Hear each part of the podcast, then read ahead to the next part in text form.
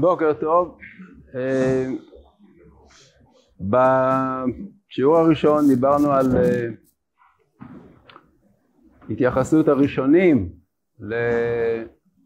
ליציאה מן הגלות ועלייה לארץ ישראל, וראינו, סקרנו את השיטות של הרמב"ם, הרמב"ן ורבי יהודה הלוי, כל אחד מזווית אחרת נסתכל על העניין, אבל כולם בעצם מגיעים למסקנה אחת, שיש אה, יותר מאשר עניין, יש אה, חובה להשתדל להחזיר את עם ישראל לארץ ישראל בדרך אקטיבית, בדרך של פעולה. ראינו שגם אה, בעלי התוספות אה, עלו במשלחות גדולות לארץ ישראל באותה תקופה, תקופת הראשונים, ובעצם לא הייתה דעה אחרת חוץ מאשר איזו דעה אנונימית שלא ידוע מי כתב אותה, שהביעה הסתייגות ואת ההשקפה שכאילו צריך לחכות לגאולה בדרך ניסית. עכשיו אנחנו עוברים לתקופה שיותר קרובה לימינו. כידוע, ב... בערך באמצע המאה ה-תשע עשרה למניינם התחילה התעוררות של חיבת ציון אצל כמה מגדולי ישראל, שהתחילו לכתוב על הדבר הזה,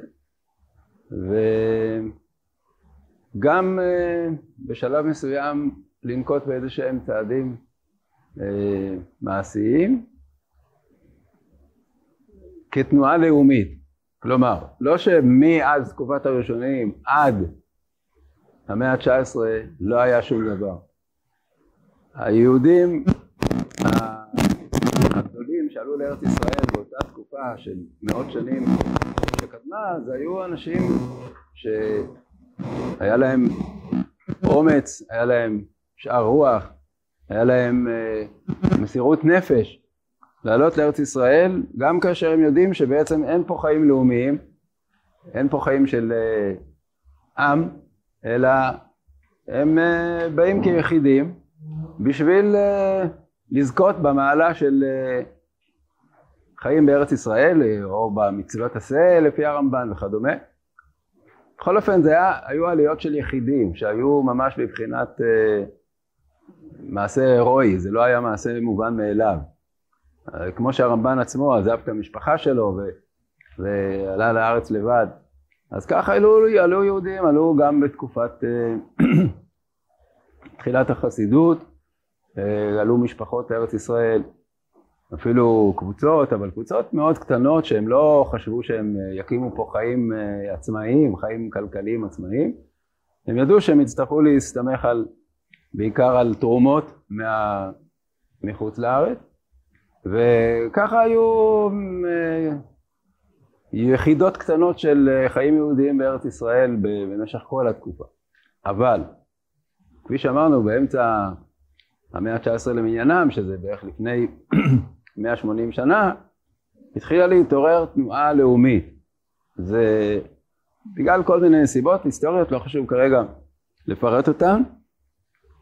ואז, כידוע,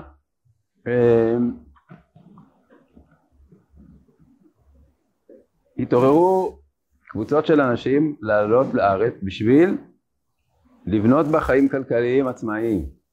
דהיינו, לקנות אדמות, לעבד את האדמה, לעבוד את האדמה, ליצור אפשרות של מחיה עצמית שהיא לא תלויה ב- ב- בתרומות מחו"ל.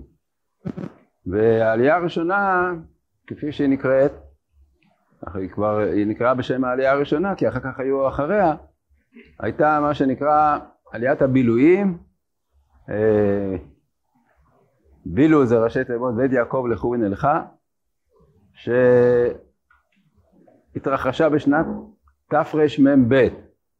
תרמ"ב למניינם אלף שמונה מאות שמונים ושתיים, כאשר עלו יהודים מאירופה, ממזרח אירופה, ובמקביל עלו גם יהודים מתימן באותה שנה. אמרתי אלה בתמר, בתמר זה תפריש מבית, והתחילה פה איזושהי התרחשות. בעקבות זה, כמה שנים אחר כך, הדברים התחילו להתחזק בחוץ לארץ, כמה תנועת חובבי ציון התאגדה בתור אגודה רשמית עם הנהלה, עם אנשים שעומדים בראש ובעלי תפקידים וכולי. התחילו רעיונות לגבי בנק של, של עם ישראל בחוץ לארץ שיתמוך במפעל וכולי.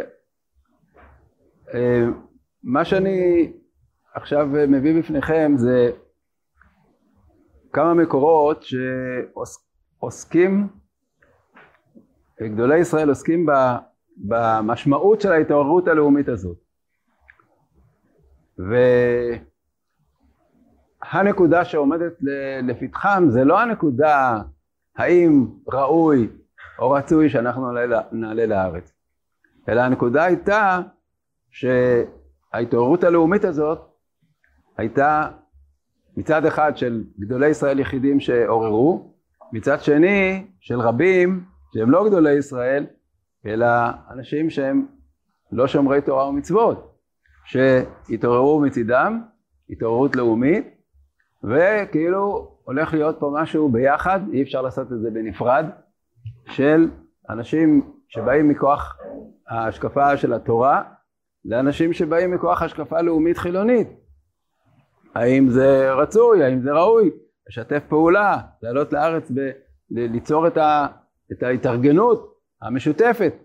פה היה נושא בעייתי, נושא שעלה על הפרק, והיו גם דעות שונות כפי שאנחנו נראה, אבל אני רוצה קודם כל היום לעיין בכמה מקורות בעניין הזה, שמדברים על, ה- על המשמעות של התופעה הזאת, דווקא בצורה חיובית. כלומר המשמעות של זה שמתעוררים פה גם מצד התורה וגם מצד אה, אנשים שהם לא, לא אנשי תורה לאותו רעיון.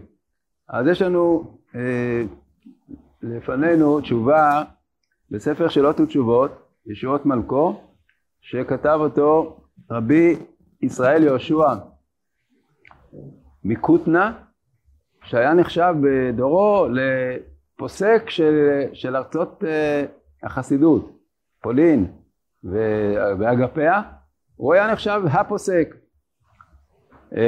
תכף תראו איך שרואים שהוא נחשב פוסק, מי שפונה אליו. מי שפונה אליו בשאלה, בשנת תרנ"א, נ"א זה אלף שמונה מאות תשעים ואחת, אחרי עליית הבילויים ולפני הקונגרס הציוני הראשון, לפני שהיה עדיין הקונגרס הציוני בתור אה, מוסד מסודר. הפונה הוא רבי ישראל מקוצק, נכדו של הרבי המפורסם מקוצק, המנדלה, שהוא היה אדמו"ר בקוצק. הוא היה אדמו"ר תחת אה, אה, סבו. אז uh, הוא פונה במכתב בשאלה אל הפוסק uh, הגדול של פולין, האם ראוי לעשות מעשה ולקדם את העניין הזה של העלייה לארץ ישראל, לקנות uh, קרקעות, ל- לייסד לייסד אגודה uh, כללית של uh, של uh, חסידים או לאו דווקא חסידים שרוצים לעלות לארץ ישראל, האם זה מן הראוי? והוא דן איתו בהלכה. הוא כמובן שהשואל בעצמו, הרבי מקוץ כזה, היה תלמיד חכם, והוא דן איתו בהלכה ומביא לו את דברי הרמב"ם בהלכות מלכים על העולה מבבל לארץ ישראל עובר בעשה וכו'. טוב, אנחנו לא ניכנס לדיון ההלכתי אלא רק לזה ש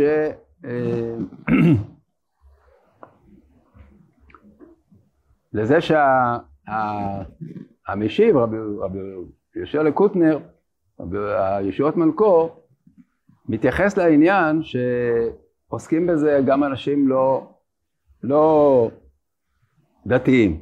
טוב, אז uh, ה... הישועות מלכו אומר שלמרות שעכשיו אנחנו לא יכולים לעלות ולהשתלט על הארץ, להפוך אותה ל... ל... ריבונות שלנו, להכניס אותה לריבונות יהודית. למה? כי באותם הימים יש פה שלטון טורקי בארץ.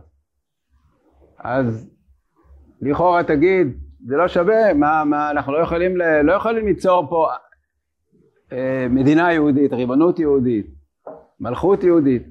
אז אולי זה לא שווה כלום. הרי העיקר המצווה זה לעשות כאדם העושה בתוך שלו, לכבוש את ארץ ישראל שתהיה תחת ירושתנו. לא על ביאה ריקנית של התא. אז אומר הישועות מלכו, לא יהיה כך, אבל זה לפחות הכשר מצווה. אנחנו מתחילים את התהליך. הוא אומר כמו שאדם שתוכן חיטים בשביל, בשביל מצה בפסח. המצווה זה האכילה, אבל לקחת את החיטים וללוש אותם וכולי.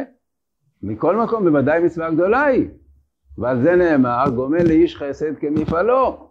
גם על הפעולה של מצווה מקבל שכר. כלומר, הפעולה שהיא לא עצם הקיום של המצווה, אלא הכשר המצווה. ונאמר, אשרי תמימי דרך, גם על הדרך של עושה מצווה. יש בו שלמות. ואין ספק שהיא מצווה גדולה. כי הקיבוץ הוא התחלת דגאולה. ונאמר, עוד הקבץ עליו לנקבציו. זה הגמרא במסכת מגילה, שקיבוץ גלויות זה התחלת דגאולה. ו... עוד הקבץ עליו, לנקבציו, יתחילו להתקבץ מעטים, אחר כך הקדוש ברוך הוא יקבץ עליהם את השאר.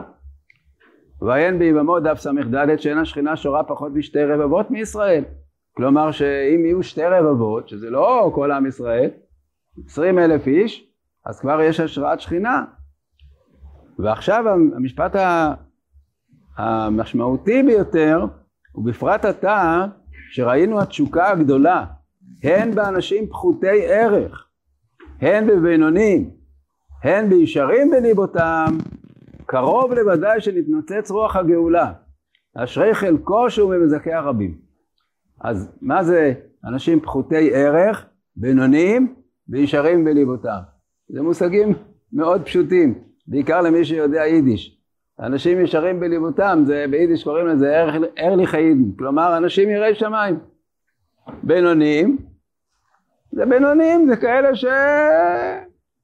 שמקיימים מצוות, אבל לא בדקדוק ובהידור. ופחותי ערך זה אנשים חילוניים, זה אנשים שלא לא, לא שומרים מצוות. אז הוא אומר, עכשיו שרואים את, ה, את התשוקה הגדולה, שהיא מקיפה את כל, הסוג, את כל הסוגי האנשים, זה סימן שהתנוצץ רוח גאולה. למה? למה? למה דווקא כשיש גם פחותי ערך בתוך העניין הזה, זה מראה שנתנצץ רוח הגאולה? פשוט מאוד, מפני שהעניין של גאולה, זה תלוי בכלל ישראל. זה לא תלוי בזה שיש צדיקים בודדים, שהם רוצים לעלות לארץ ישראל ורוצים לזכות ל, ל, ל, לקדושה. גאולה זה כלל ישראל, וכלל ישראל כולל צדיקים בינוניים ורשעים, ככה... ככה מקובל בשם, בשם גדולים, אומרים אפילו בשם הארי הקדוש, ציבור, ראשי תיבות צדיקים, בינונים ורשעים, זה נקרא ציבור. אז אם כולם יחד פתאום מתעוררים ומשתוקקים לארץ ישראל, זה סימן למשהו מאוד גדול. אז זה מקור אחד. מקור שני ממש דומה לו מאוד, זה מכתב שכתב הנציב מבולוג'ין. הנציב מבולוג'ין, הוא כידוע ראש הישיבה הגדולה בעם ישראל באותו דור, משיבת בולוג'ין, ששייכת למה שנקרא היום הליטאים, כלומר הציבור שהוא לא היה שייך לחסידות אלא להפך לבית המדרש של הגאון בווילנה. והנציב לא רק שתמך ברעיון אלא השתתף בפועל, השתתף בפועל בהנהלת האגודה שנוסדה בתור חובבי ציון. הנציב היה אחד משלושת המזכירים, ככה זה נקרא, הם בחרו שלושה מזכירים לאגודת חובבי ציון, עוד לפני הקונגרס הציוני. והנציב היה אחד מהמזכירים, ומזכיר אחר היה אדם חילוני. הנציב אה, כותב מכתב, בעניין הזה לא רק מכתב אחד, כמה וכמה מכתבים, והצלחנו להעלות את זה? לא, קודם צילמנו, אבל טוב, אם לא אז לא, אני אקרא לכם, אקרא לכם מפה. אה,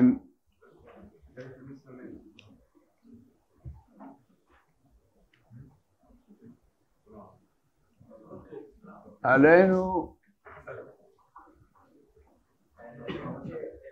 מה? אין. עלינו להתהלך בארץ ולעסוק, ולעסוק בישובה טרם נזכה בה בעזרת השם.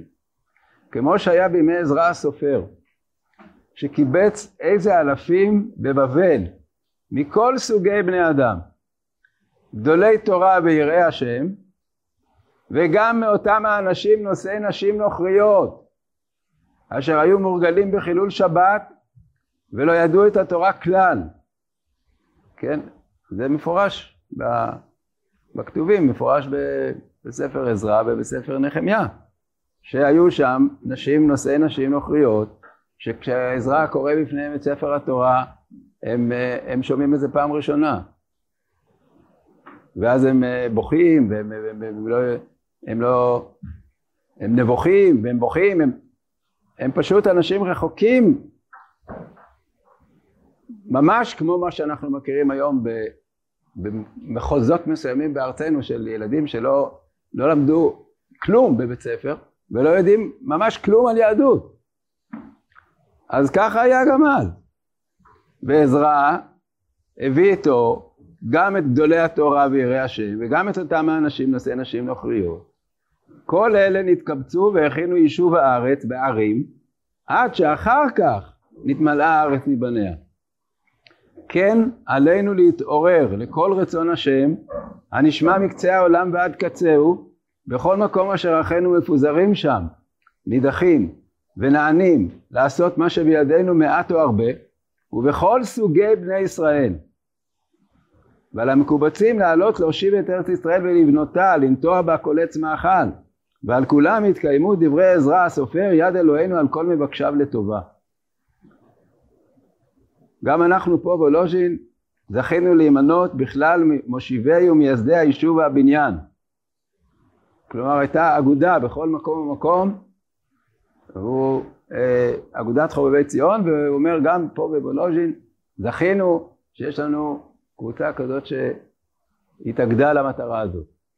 אז תראו איך שהוא אומר בעצם את אותו הרעיון שאומר רבי יהושע מקוטנה, דווקא העובדה, דווקא העובדה שמצטרפים לרעיון הזה כל סוגי בני אדם, אף אחד לא אומר שיופי, טוב שיש לנו גם רשעים, טוב שיש לנו גם אנשים שהם לא שומרים מצוות, זה אף אחד לא אומר. אבל המציאות היא שיש, ואם כשיש כולם יחד, גם הצדיקים וגם הבינונים וגם הפחותים מצטרפים לרעיון הזה, זה לטיבותה. פירוש הדבר שיש פה משהו שבאמת מקיף את עם ישראל. הוא לא דבר פרטי, לא דבר שמישהו צדיק שהוא החליט לעלות לארץ ישראל, אלא שיש פה התנוצצות גאולה, התנוצצות של גאולה, שזה דבר לאומי, זה לא דבר פרטי. עד אשר נזכה לחזות בנועם הארץ ולאכול מפריה ולסבוע מטובה ולשמור כל מצוות השם התלויות בה בארץ בשמחה, בקדושה ובתאורה במהרה בימינו. חותם את המכתב חודש כסלו תרמ"ו, תרמ"ו, רבי יהושע מקוטנה תרנ"א. עליית הבילויים הייתה בתרמ"ב, כלומר בעשר השנים שאחרי עליית הבילויים, גם זה וגם זה, זה מצד הציבור החסידי, זה מצד הציבור המתנגדי, אומרים את אותו הרעיון בכל, ב- ב- ב- ב- ב- בכל גדול.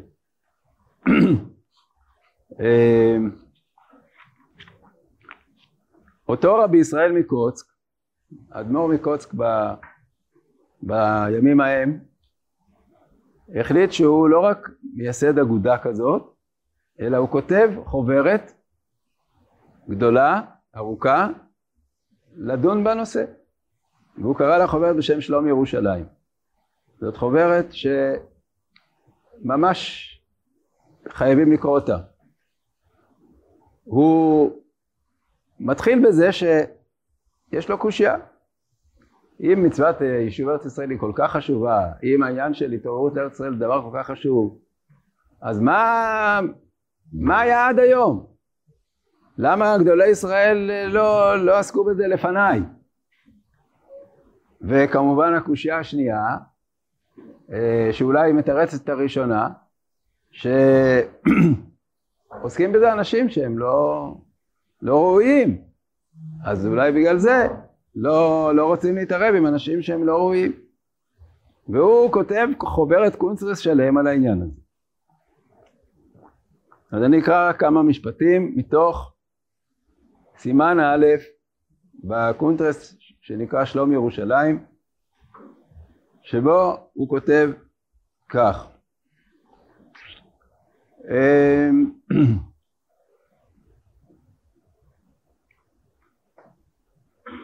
יש להזכיר חסדי הבורא יתברך, איך שבעזרתו יתברך אמונתו בוערת בלב ישראל,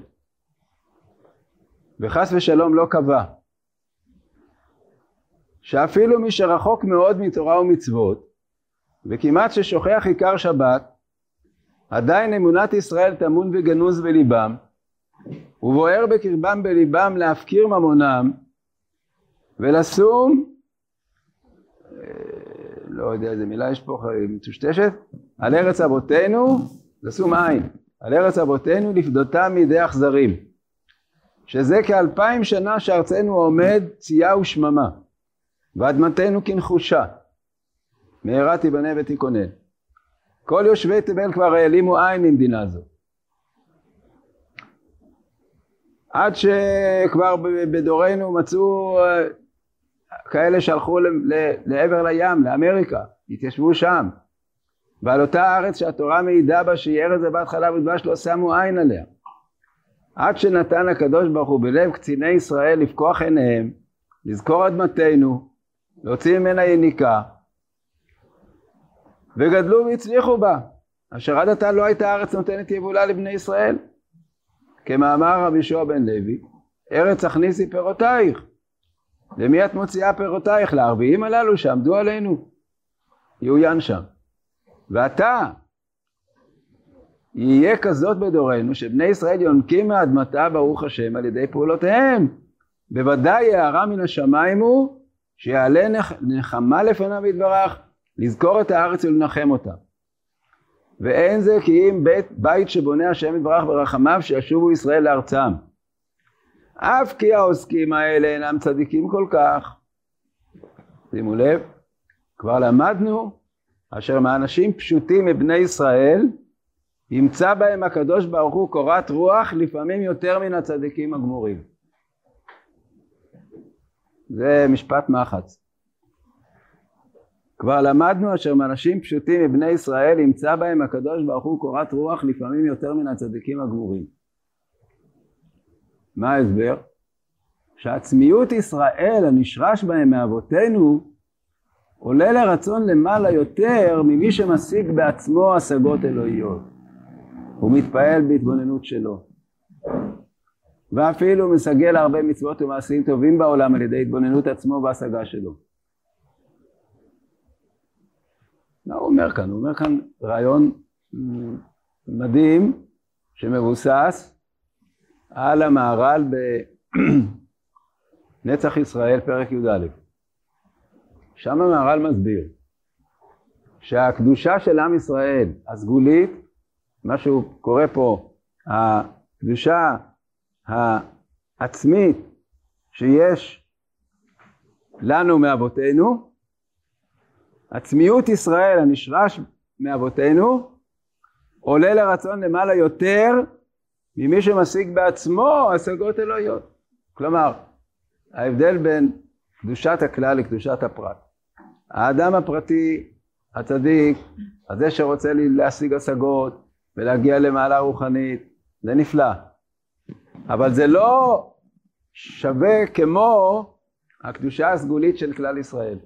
כי הקדושה הגלוית של כלל ישראל היא דבר שהקדוש ברוך הוא קבע אותו, הוא לא מתבטל עם הזמנים, הוא לא תלוי בשום דבר, הוא נמצא, הוא נמצא בתוך עם ישראל. זה כי עם קדוש אתה להשם אלוקיך.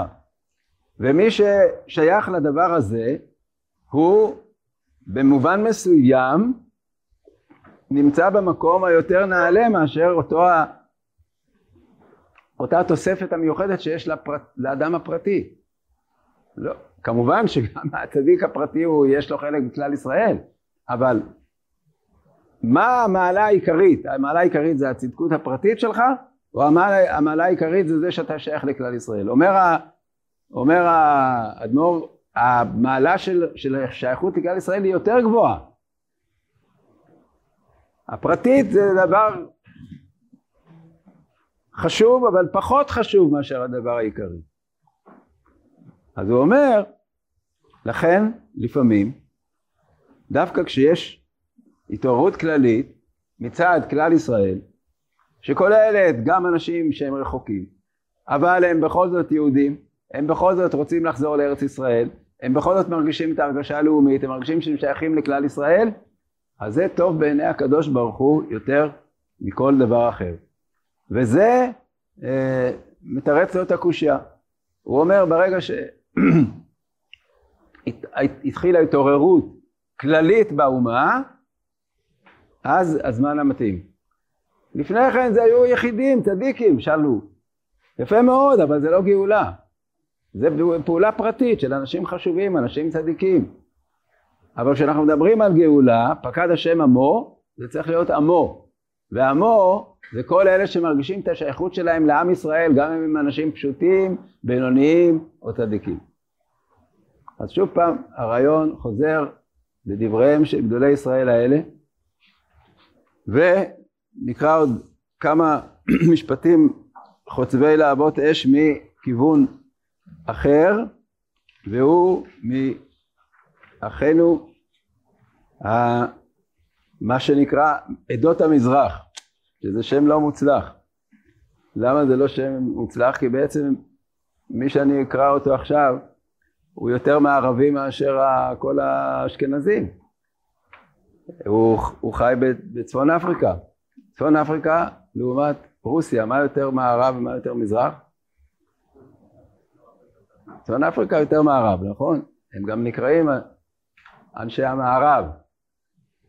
אבל גם אם הם לא נקראים אנשי המערב, אז בעצם כל מה שקוראים עדות המזרח לעומת האירופאים, בעצם היה מן הראוי לקרוא לזה עדות הצפון ועדות הדרום, כי זה, וזאת בעצם החלוקה. כלומר, כל היהודים שחיו באשכנז, ברוסיה, בפולין, בכל ארצות אירופה, הם יותר צפוניים מאשר הארצות של מזרח הים התיכון, צפון, צפון אפריקה, תימן, כל מה שנקרא עדות המזרח בימינו, זה בעצם כולם יותר דרומיים לעומת האשכנזים.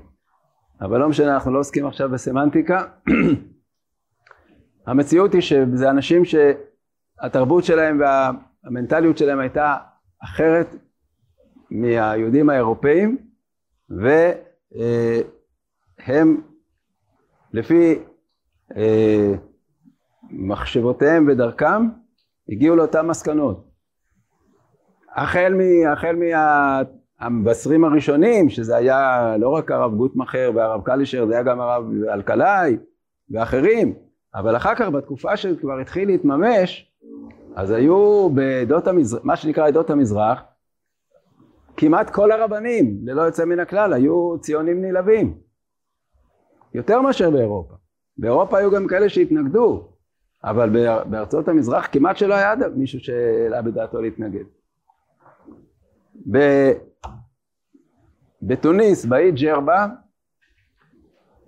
גדול התלמידי החכמים בתקופה ההיא היה שמו רבי משה חלפון הכהן. רבי משה חלפון הכהן היה הרב הראשי של ג'רבה, והוא רבו של אה, רבי חויטה, אני לא יודע אם אתם בכלל יש לכם מושג, מי שהיה הרב של ברחיה, היה פה, יש פה ב, בעליית אשקלון מושב בשם ברחיה, מישהו מכיר אותו? היה שם יהודי שהוא היה תלמיד חכם עצום וגם אדמו"ר כזה, שמו היה רבי חויטה הכהן, חויטה רחמים אולי, שהוא היה תלמיד של רבי משה חלפון. הוא כתב ספר שלו תשובות גדול, הרבי חויטה הזה, נפטר די צעיר, הוא היה, היה ממש דמות נערצת, ורבי משה חלפון היה עוד בחוץ לארץ, לא, לא עלה לארץ, לא הספיק לעלות לארץ למרות שהוא רצה, והוא כתב כמה וכמה, גם ספר שלו תשובות וגם ספרי דרוש רבים. ב... בספר מתי משה שלו, על ספר דרשות, הוא כותב, על אתם הרי ישראל ענפיכם תיתנו ופריכם תישאו אל עמי ישראל כי קרבו לבוא. אני, אני קורא, דברי הנביא סובבים והולכים על ימינו אלה, אשר אחרי עבור כאלפיים שנה וארצנו עזובה נטושה ושוממה מבלי בניה, הנה מקרוב החלו ניצוצי גאולה להיגלות, והרבה מדברות שוממות היו כגן עדן, גנות ופרדסים וכל עצי השדה יתנו פריים לעמנו בית ישראל.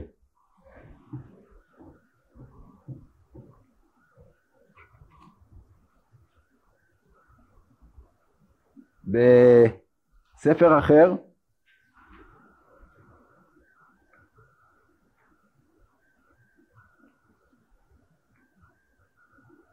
הוא כותב על המלחמה, זה כבר נכתב אחרי מלחמת העולם הראשונה, על פי מה שהייתה מלחמה עולמית בשנת התרעד, בתשעה באב, ובאמצעותה נהייתה הצהרת האדון בלפור שמו, סגן אנגליה, להיות ארץ ישראל בית עברי לאומי.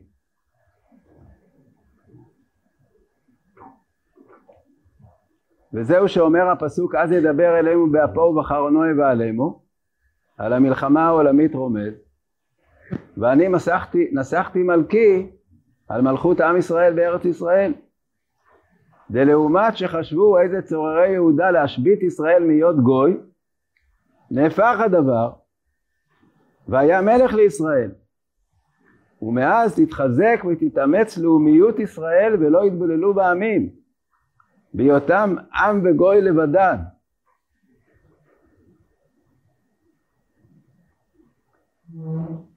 כמו שהסכימו מלכי תבל אדיריה בסן רמו, מקום שם יצאה פקודה לפנים בימי טיטוס להחריב ארץ ישראל, ועתה נהפוכו, כי משם יצאה פקודה נמרצה לקיים אומת ישראל ולתת לה נחלתה שנתן לה השם מאז. עכשיו תקשיבו, אשרי המסייעים, תקשיבו, אשרי המסייעים ואוי ואבוי למתנגדים, כי השם באפו יבלעם ותאכלם אש. נורא, זה נורא. הוא, הוא כל כך, זה נכתב, אתם מבינים מתי זה נכתב, בין שתי מלחמות העולם. הוא, הוא מברך את המסייעים וחס ושלום, ממש צופה את, ה, צופה את ה, מה שהולך להיות אחר כך. אבל בכל אופן, הדברים כל כך אה, נחרצים אצלו, כל כך ברורים אצלו. העניין של ה... הרי ישראל נותנים את פריים, אז החלו ניצוצי גאולה. ובמיוחד, אחרי הצהרת בלפור, שהייתה הכרה של אומות העולם. אז נסתפק בדברים האלה היום, אני רוצה בפעם הבאה,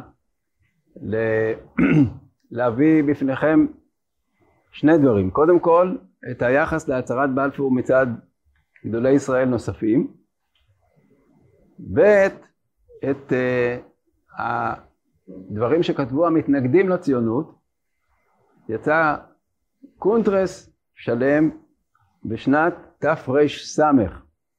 דהיינו, כמה שנים אחרי ייסוד הקונגרס הציוני. מתי, מתי היה הקונגרס הציוני הראשון בבאזל? מה? תשעים ושבע, כלומר נון זין, תפרש נון זין. בתפרש סמך, שלוש שנים אחר כך, הופיע בוורשה חוברת בשם אור לישרים, שבה אסף אה, המאסף את כל, את כל הכתבים של אלה שמתנגדים לציונות. מצא שם איזה חמישה או שישה רבנים חשובים, ביניהם גדולי ישראל, כמו רב חיים מבריסק. המתנגדים לציונות, אנחנו נקרא מה שהם כותבים, לא את כולם אולי, אבל נקרא חלק עיקרי, נראה מה, מה, מה היה הסיפור, למה הם התנגדו. ואחר כך, כבר כמעט עשרים שנה אחר כך, הצהרת בלפור והתגובות להצהרת בלפור מצד גדולי ישראל. כל הדברים האלה הם דברים שהם, זה לא סתם היסטוריה, זה, זה אידיאולוגיה במובן ה, ה, החשוב של המילה.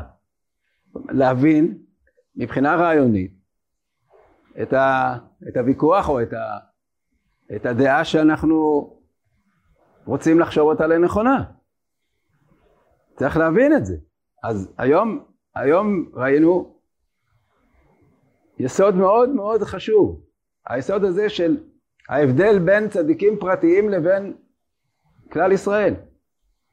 איך שבעצם מכל המקורות שקראנו, עולה אותו הרעיון, כאשר כלל ישראל, וכלל ישראל זה לא רק האנשים המיוחדים, כלל ישראל זה כולל את כל הסוגים, כמו בימי עזרא, החל מהצדיקים והתלמידי החכמים, וכלה באנשים שנושאים נשים נוכריות ומחללים שבת.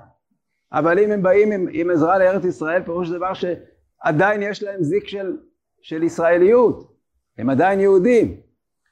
ודווקא במצב הזה ש, שהכלל מתאחד, אז מתגלה, אז מתגלה הגאולה, מפני שזאת, מפני שזאת ההופעה של, של, של העם, של עם ישראל. הגאולה היא לא עוסקת באנשים פרטיים, היא עוסקת בכלל ישראל ובסופו של דבר בעולם. אז זה מתחיל מכלל ישראל. כשיש התעוררות של כלל ישראל, זה הסימן הכי טוב לגאולה. ככה אומרים גדולי ישראל מכל החוגים, ונראה שאלה שהתנגדו בעצם לא התנגדו לרעיון הזה, הם אמרו משהו אחר.